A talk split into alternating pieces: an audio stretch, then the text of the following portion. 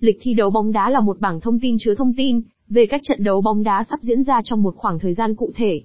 Lịch thi đấu này cung cấp một tường lịch chi tiết về các sự kiện bóng đá trong một giải đấu hoặc một chuỗi các giải đấu. Thông tin mà lịch thi đấu bóng đá cung cấp bao gồm ngày và giờ thi đấu, xác định thời gian và ngày cụ thể khi các trận đấu sẽ diễn ra. Đội bóng tham gia, nêu rõ tên các đội bóng tham gia trong từng trận đấu. Địa điểm diễn ra trận đấu, thông tin về sân vận động hoặc địa điểm tổ chức trận đấu. Giải đấu hoặc vòng loại, xác định giải đấu hoặc vòng loại mà các trận đấu thuộc về, ví dụ, giải quốc nội, giải quốc tế, vòng loại World Cup và những giải đấu khác. Lịch thi đấu bóng đá là một nguồn thông tin quan trọng cho người hâm mộ bóng đá, giúp họ có thể theo dõi và lên kế hoạch để xem các trận đấu yêu thích của mình.